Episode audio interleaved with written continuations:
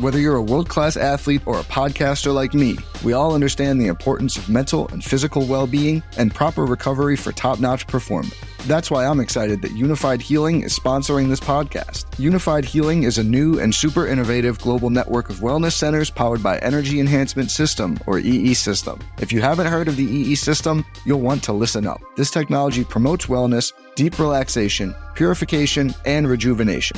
At hundreds of locations across the globe, access to a center is easy and affordable. Interested in experiencing the EE system technology for yourself? Go to unifydhealing.com slash bluewire to learn more and find a center near you.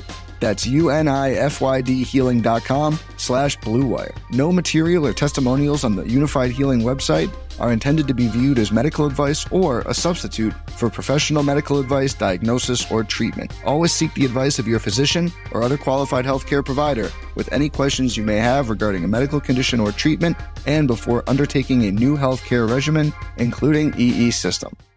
This podcast episode is brought to you by Coors Light. These days, everything is go, go, go.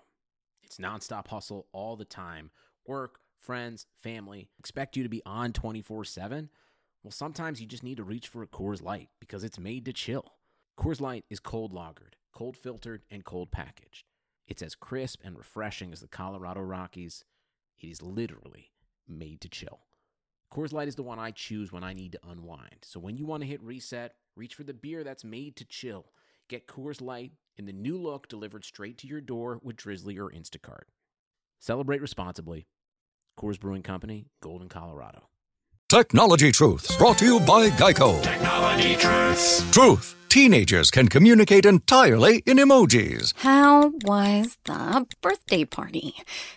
Pizza slice, kitten, soccer ball, pineapple? Truth. It's so easy to switch and save on car insurance at geico.com.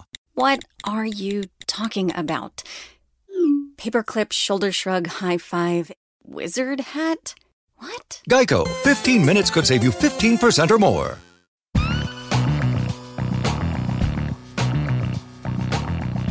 You are listening to RotoViz Radio, a fantasy football podcast, with your host, Matthew Freedman. Hey everyone, I'm Matt Freedman, Matt F. the Oracle of the Action Network and RotoViz. Welcome to a special edition of RotoViz Radio. Today we are talking about the Tampa Bay Buccaneers. In between the NFL Combine and the Draft, I'm interviewing beat reporters for every franchise, 32 teams, 32 beat writers, and 32 episodes. We are covering team needs, free agency, draft rumors, basically everything between now and day one of the draft. For this episode, I'm joined by Greg Auman of the Tampa Bay Times. He's a beat writer for the Buccaneers, and for a number of years, he covered the national champion South Florida Bulls. In this episode, he talks with us about what the Buccaneers plan to do with all their cap space, how they might approach the number seven overall pick, and when the team could look to take a running back in the upcoming draft. Before we get to the guest, I'd like to remind you that you can get a listeners only 30% discount to a RotoViz NFL pass through the NFL podcast homepage, rotoviz.com slash podcast. Your subscription gives you unlimited access to all the premium NFL content on the site, and it supports the pod. All right, let's get to the guest.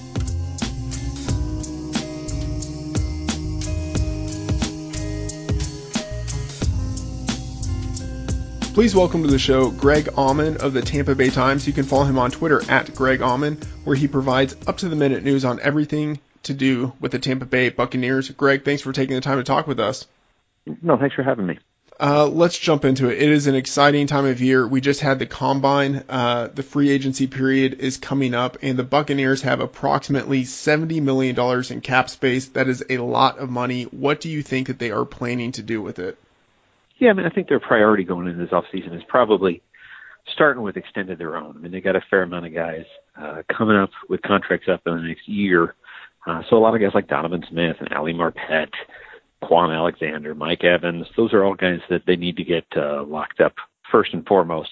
And obviously, there's areas they need to address. Uh, when you're five and eleven, you got a lot of holes. So uh, defensive end, cornerback, there's a lot of positions that they'll address either through free agency or the draft, but one or the other here in the next uh, six weeks or so. So you mentioned in a recent article that some of the Buccaneers are attempting to woo free agents uh, to join the Buccaneers. Uh, out of all of the free agents out there, who are the ones that you think the Buccaneers would most like to get, uh, who could realistically uh, land in Tampa? Yeah, I mean it's hard know. Defensive end is probably the biggest need they have, and it's just not a good year for ends, unfortunately. I mean, you see uh, Ezekiel Ansah get a franchise tag, Demarcus Lawrence got a franchise tag. Uh, some of the guys that kind of come available in trades, the Bucs have had an interest in, but ultimately not been able to get. So you saw uh, Robert Quinn go to the Dolphins. You saw Michael Bennett go to the Eagles.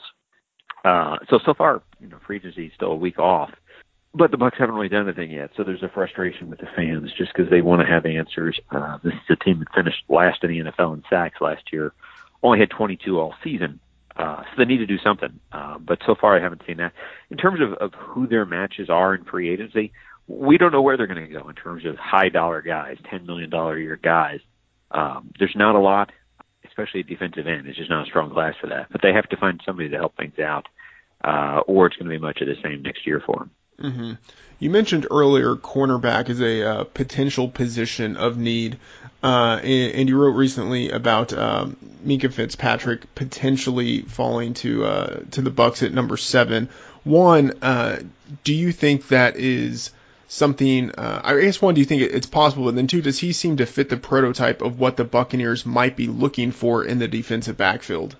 I mean, what's tricky with Minkah is, is deciding what position he is in the NFL. I mean, he's a guy that played uh, corner, played some safety for sure. Uh, you know, played some slot, played some you know time linebacker at college. So he's played a little bit of everywhere, and I think that versatility is a strong point. But normally you wouldn't use a top ten pick on a guy unless he's an outside cornerback. Um, they used a second round pick on a safety, so I don't know that they'd really use their top pick on a safety again this year. So in terms of whether Mink is a match, it just kind of depends on where they think he can play um, if they value that versatility, if they like a guy that can line up multiple spots and be used different ways, he's probably the best defensive back in his class. You probably put him ahead of Denzel Ward and Derwin James, all those types. Um, you know, they have Brent Grimes as a free agent. He's 34 years old. Uh, they have to decide they're going to bring him back. Um, they have Vernon Hargreaves. They put a first round draft pick into two years ago but he hasn't had a very good two years. Uh, they moved him inside the slot corner last year. He got hurt and missed the last whatever six, seven games of the year. Uh, so they have big answers or big questions they have to answer uh, all over the secondary right now. Okay, so the Buccaneers are picking seventh.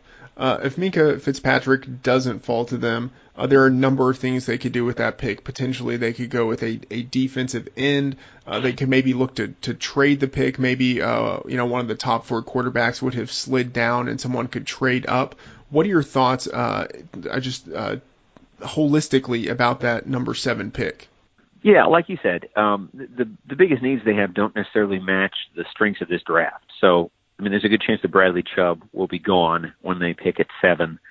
Um, if they see somebody like Minkah Fitzpatrick, I mean, that would that would work. But there's probably not a corner that's an obvious pick at number seven. There's probably not another defensive end.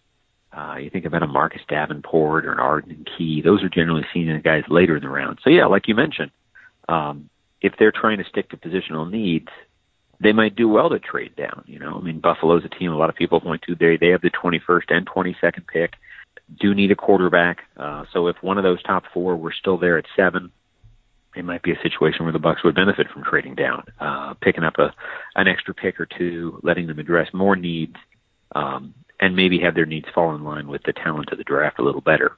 So hard to know. I mean, again, there's there's lots of different options. Um, it, it seems unlikely that Saquon Barkley would be there, but they need help at running back. Um, it seems unlikely. Mean, you could see a guy like Quenton Nelson from Notre Dame, you know, where you can get the best offensive lineman in the draft. That's pretty strong, but that's not necessarily the biggest need they have. So it just depends on on how they evaluate uh, the non-quarterback talent at the top of this draft and, and what falls to them at seven. So you mentioned there running back being a position of need, and it happens that, uh, at least from my perspective, this is a pretty good class for running backs, uh, both in terms of the talent near the top of the draft, but then also in some of the guys available in the middle rounds. Uh, and you know the Buccaneers again uh, just released Doug Martin. Charles Sims is a, uh, a free agent. So potentially they could go for a running back in the middle rounds. Are there some guys that you have your eye on that uh, you you think would be a good fit for what the Buccaneers want to do? Yeah, there's definitely a lot of talk here of, of using a later pick, a second or third round pick on our running back. Uh, a lot of people down here uh, like Penny. Um, you know, you see people that like uh, Mark Walton from Miami. You know, I think if if I mean, Sony Michel's probably gone by the end of the first round. So even when they pick a 38, he might be gone. Uh, but again, if they get to the third round, they haven't addressed running back, and it's you know, like Brad Chubb is there, or Nick Chubb, I should say, is there. Um, that could be a match for them. You know, they probably waited too long last year. I mean, they trusted in Doug Martin last year. They waited till the fifth round to take Jeremy McNichols. He didn't even make their initial cut. So I, I think they recognized if they're going to do something, they probably need to do it a little bit earlier in the draft. You know, a year ago, obviously you saw what Alvin Kamara did. You saw what Kareem Hunt did. Uh, as mid-round guys that still performed at a very high level, the, the challenge is just finding who those guys are in this draft. You know, I, would like to to follow up on the running back situation last year, and then thinking about it, projecting forward to this year. So uh, there were a number of guys on the roster. Uh, Jeremy McNichols was drafted, and he had a pretty good college career. Um, you know, decent size, decent uh, decent athleticism, and a pretty good receiving back. So you know, projecting forward, maybe a guy who could have three down potential moving forward, but there was just a logjam of running backs in front of him, and, and he couldn't do it. Do you think the problem was that uh, maybe the scouting on him was good, but there was just too much talent in front of him, or do you think they overvalued no, him I mean, and had to cut him?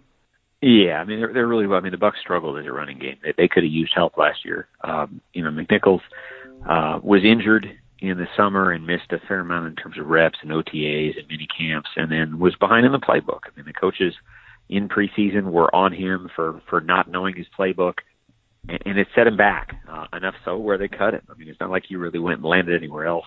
Uh, Niners picked him up on their practice squad. Uh, he came up and was on their roster at the end of the year, but didn't really do anything. So I think there's a miss in terms of what he was capable of taking on. You know, a lot of things come together in terms of injury, struggles with the playbook to where it just kind of takes himself out of contention. Um, so, and again, I don't know where the the problem falls on that, but it really wasn't a lack of opportunity or talent in front of him. They they needed help at running back, and, and just still didn't see the need to keep him around. Let's uh let's assume that Minkah Fitzpatrick doesn't reach uh, the seventh pick in the first round uh, there would still be uh, conceivably the need at cornerback. Are there some guys, uh, you know, maybe in the middle rounds or later rounds uh, at the defensive back position that you think would be decent fits for the Buccaneers? No, that could be. I mean, again, they, they're going to need to take a corner um, somewhere. I mean, unless they really address it in free agency. Uh, two of their safeties were free agents and might not be back, so they could use help there as well. Um, there's a lot of needs. There could be a decent amount of turnover with this roster. Uh, so no, in terms of specific guys that are a match, uh, I don't know. They they don't mind smaller corners here with the Bucs. Uh, you know, pretty much everybody they used last year, whether it be Grimes or Hargreaves or Robert McClain, were in that 5'10", 5'11 group. So I mean, they don't mind smaller guys. They're not going to shy away from size as long as there's quickness and athleticism. Uh, so no, I mean Denzel Ward is a guy that again some people have as a top ten pick, and if they were high on him and, and didn't see what they wanted from a pass rushing standpoint, he could be a match for them as well. You know, I'm I'm curious about the quarterback position. Um, so obviously, Jameis Winston is locked in as the starter. Ryan Fitzpatrick last year was the backup. Um, didn't perform well in uh, his spot duty there. What do you think they're looking to do at the backup position? Uh, maybe draft a guy or bring in a veteran? Yeah, I don't. I don't think they would draft someone necessarily. They're in a tough position. Fitzpatrick didn't play that badly. He he went two and one as a starter when he stepped in, so I think they were very pleased with him not only how he fared stepping in, but just as a mentor, as a guy that's been in the league since 2005 and is almost like another coach in that room. Uh, but again, they don't know going into this season. There's possibility that Jameis Winston could be suspended to start the year.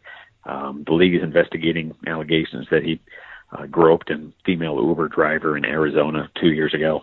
Um, so because of that, there's just kind of a, a need to potentially do more at backup quarterback than you normally would, just because that that could be somebody that's your starter for the first four games if things go badly for them. Um, Fitzpatrick is a free agent. Um, he's expressed an, an interest in coming back. Uh, would be content to be in that mentor backup role. Uh, but I mean, this there, there could be a fair amount of turnover at quarterback across the league where they might be able to get uh, a quarterback better than Fitzpatrick as a backup. Um, they have a guy named Ryan Griffin who's under contract for next year, who's been their number three for the last three years uh, without taking a snap. So they have a lot of decisions there. And again, I think part of it has to hinge on on what what they think will happen with this league investigation into Winston and whether he might face any kind of suspension. I'd like to talk a little bit about the the passing game. Uh, there's some fantastic talent there. Mike Evans, DeSean Jackson, Chris Godwin, uh, who's going into his second year, who you know flashed at times. Uh, and then even Adam Humphries there is a, a slot receiver, is a, a, pretty competent guy. And then you have OJ Howard and Cameron Brate, uh, a very good uh, duo at the tight end position. How do you think we're going to see? Because I, I, guess I, I should say that the 2017 season, you saw all of these players and it didn't match uh, the potential that you saw. What do you think we're going to see for the passing game in 2018? Yeah, I mean the Bucs had a team record for passing yards last season. They threw the ball a lot, in part because they were down in a lot of games. Uh, Mike Evans probably had a down year, didn't have the touchdowns he had the year before, and going to the Pro Bowl. Uh, DeSean Jackson certainly was a disappointment in terms of not connecting the way they had hoped or needed him to as a deep ball guy. Uh, so no, I think there's a sense of frustration, like you said. The, the whole talk going into last season was all the weapons they had for Winston, uh, with Evans, with Jackson, with Howard, with Brate, uh, even Godwin as a rookie, and, and it really didn't have that consistently. Their red zone wasn't really what they needed to be. Um, so Jackson's kind of in a make or break year. He he is disappointed. Had some off field problems. Uh, Godwin stepped up very well in the second half of last season. Was probably their number two receiver in the second half of the season. Uh, so no, they need Evans to be much better in terms of where he was in 15. He's, you know, entering an option year, would be a free agent a year from now. Uh, so it's important for him to get things worked out where he can get a long-term deal and stay with Tampa Bay. Um, they have some tough decisions to make in terms of where they're going to throw the balls and, and who gets the targets in this offense moving forward. Uh, can you talk a little bit about Todd Monken and the uh, the increased role that he's going to have this year and how that might impact what we see on the offense? Yeah, uh, Monken, you know, was the receivers coach and offensive coordinator last year, and in in kind of minor reshuffling of, of duties, um, they took the receivers coach position away from him. Uh, so now he's just a what they call a walk around offensive coordinator, somebody with no positional ties who can help a little bit of everywhere. Um, Dirk Koetter's certainly an offensive coach. He'll continue to have the play calling most likely. Uh, but I think this kind of gives more time for the, the offensive coordinator to be in with quarterbacks if he wants. Um, they also have a running game coordinator that's the offensive line coach. But no, I think as much as anything, it's just uh, changing who the voices are in terms of who's working with Winston, who's helping Winston, uh, with the hopes. I mean, Monken's a former head coach, uh, has coached with Dirk since they were in Jacksonville together. So the two of them are very much on the same page. Uh, it's just a bigger role, and it probably lets Dirk Koetter have more time to just be a head coach and, and focus on the team as a whole as well. All right, Greg. Uh, thank you so much for your time. This was fantastic, and we hope to talk with you again as we get closer to the season. No problem. Thanks again for having me. Have a good one.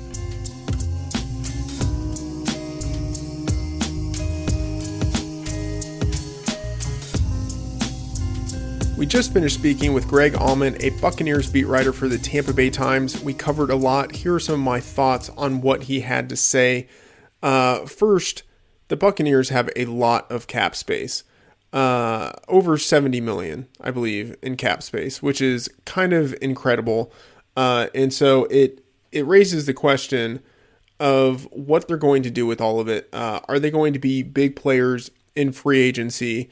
Uh, what's amazing is that it seems as if that is not going to be the case. Um, I mean, maybe they could get a kicker for one thing, but uh, it looks like for the most part, they're going to be looking to use that money to reinvest into uh, some of the players they have to keep players. Uh, on the one hand, that makes sense because they do have something of a talented roster. Uh, on the other hand, it is a team that really underperformed last year. Uh, let me rephrase that a team that played poorly last year. So, for it to make sense to uh, put the focus with your money on retaining your players, you have to assume that uh, the players can perform better than they did last year. Uh, maybe uh, you know regress to what you would expect of as their mean production, and you also have to expect that the coaching staff is capable of um, of actually getting the talent out of the the players that they already are familiar with. Um, given that the Buccaneers famously, I guess maybe infam- infamously, uh, you know, flirted with the idea of bringing back uh, Jon Gruden, it seems as if they're not really sold on their coaching staff, which is its own kind of problem. But uh, right now, it looks like it's going to be business as usual for the, the Tampa Bay Buccaneers. uh, you know the the ship is uh, you know staying steady, uh, and they're going to invest their money into the players that they already have in house. Um, uh, you know, I guess what that means is that they will be looking primarily to the draft as the way of improving their team.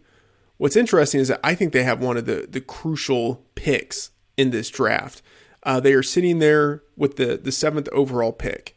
Um, when I, I, I talked with uh, Greg about the team needs that they had, or uh, I mean, he listed a number, right? Uh, defensive back, specifically cornerback, but you know, safety is also in there. Um, defensive end, right? Edge rusher. Uh, they were last in the league in sacks last year. Um, you know, it, it, wouldn't hurt to have some help uh, in the interior line. Uh, what is really fantastic about having those needs, uh, also also running back, but about having those needs is that there are players who could fit uh, conceivably with how the draft might fall. Um, so let's just kind of look at this. Darnold, Rosen, Allen, and Mayfield. I think the odds are pretty good that three of those four guys are going to be drafted before pick seven. Uh, whether that's uh, you know like the Browns, the Giants, uh, the Broncos, the Jets, whether three of those teams take players or whether teams trade up. However, it is, I think the odds are pretty high. At least three quarterbacks will be taken in the top six picks, maybe even four quarterbacks. What that means is that someone who is very good is going to fall down to pick seven. It probably won't be, uh, it probably won't be maybe the best player in the draft in Saquon Barkley, but stranger things have happened. Uh, so it maybe could be, but probably won't. So we'll take him off the list. If he did, I, I think it's a no brainer for them to pick him because they do have a huge hole at running back. But let's say Barkley is off the board. It could be Bradley Chubb. Uh, and that's perfect. They need, they very much need a defensive end. And Chubb could be there. Uh, let's say he's not then that means you have five players who are off the board, and you have Minkah Fitzpatrick who's sitting there, Quenton Nelson who's sitting there, and Harold Landry. Uh, so a fantastic situation. And Harold Landry is someone I, I think it's worth thinking about a little bit more. Uh, he had a fantastic uh, season two years ago. Looked like uh, you know one of the the dominant pass rushers in college football. Um, last year, he had an ankle injury, uh, so people were kind of unsure about about his talent, about his athleticism. At the combine, he looked like a top ten caliber player. So uh, I don't think if they take Landry that they are reaching to take him. I think they're taking him in the appropriate range, and it perfectly fits a need.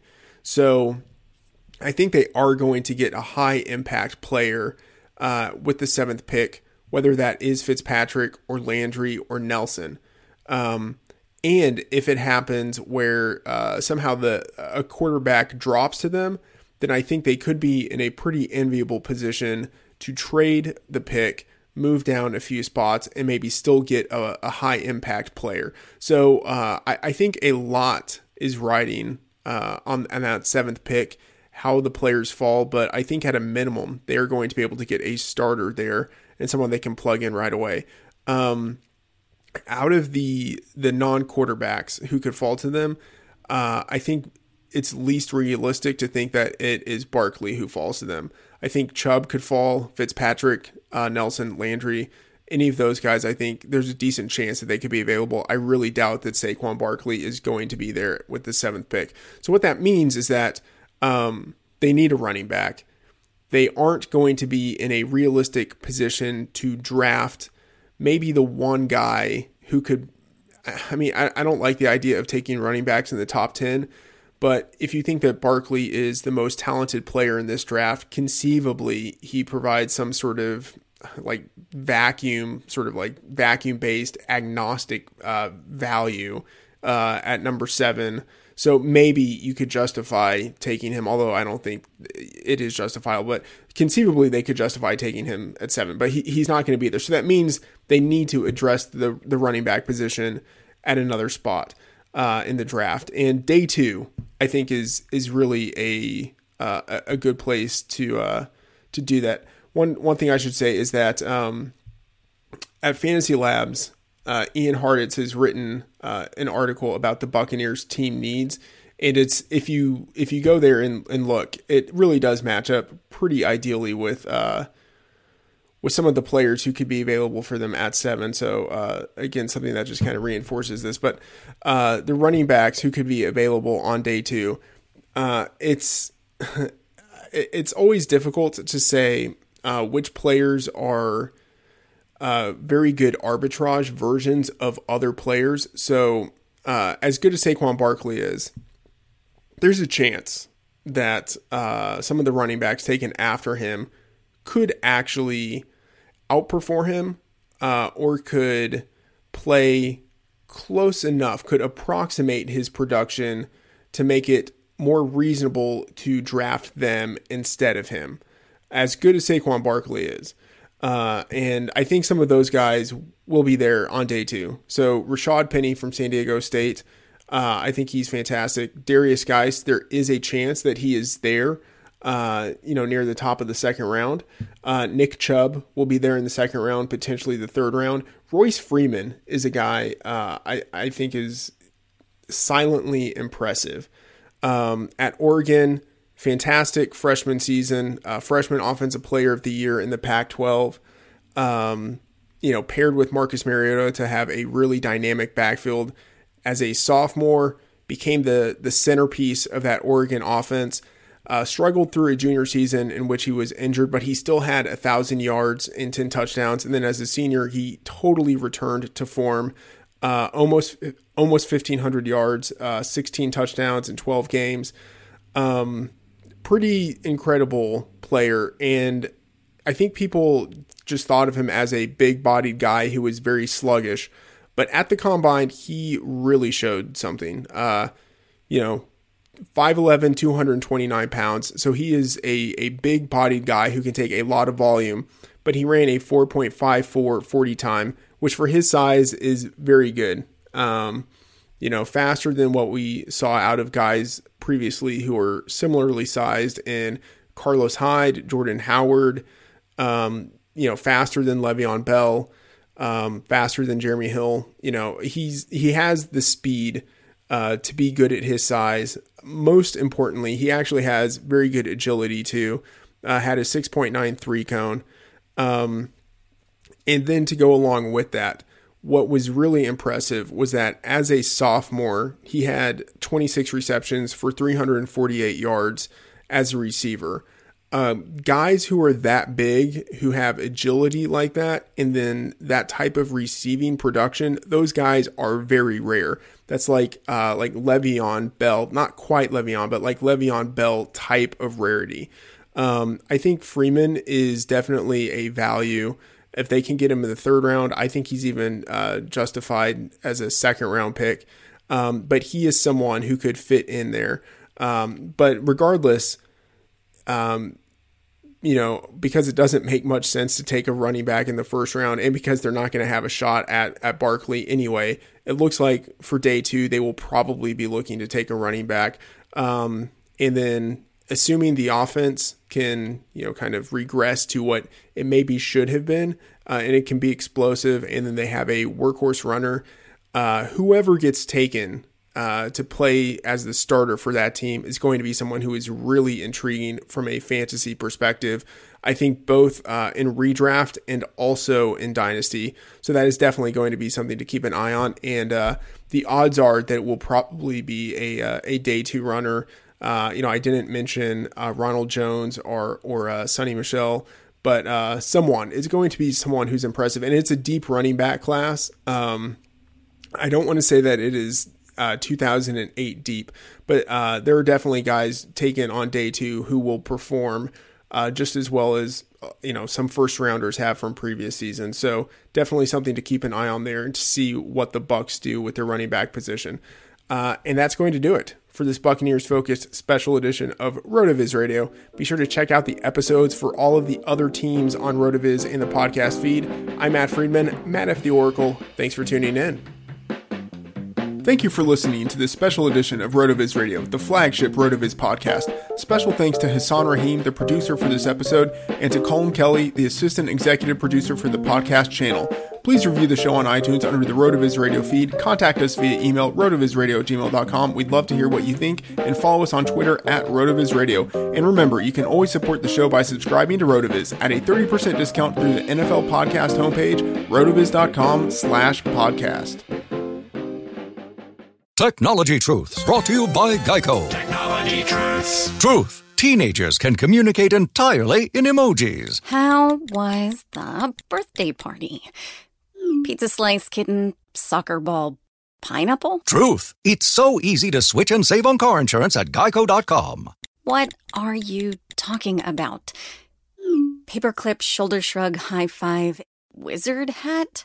What? Geico. 15 minutes could save you 15% or more. They call you the Grill Master. You've seared the thickest porterhouse in the butcher shop. And as you lift that first forkful to your mouth, you savor the moment. To get amazing offers during the Mercedes Benz summer event, like the 2019 C Class sedan and GLC SUV, the perfect recipes of driving performance. Plus, you can enjoy six months of Sirius XM All Access included. The Mercedes Benz summer event, now serving limited time offers on a select lineup of vehicles. Offers end September 3rd. Mercedes Benz, the best or nothing. Sugar Ray Leonard, Roberto Duran, Marvelous Marvin Hagler, and Thomas Hearns. Legends, whose four way rivalry defined one of the greatest eras in boxing history. Relive their decade of dominance in the new Showtime sports documentary, The Kings, a four part series premiering Sunday, June 6th, only on Showtime.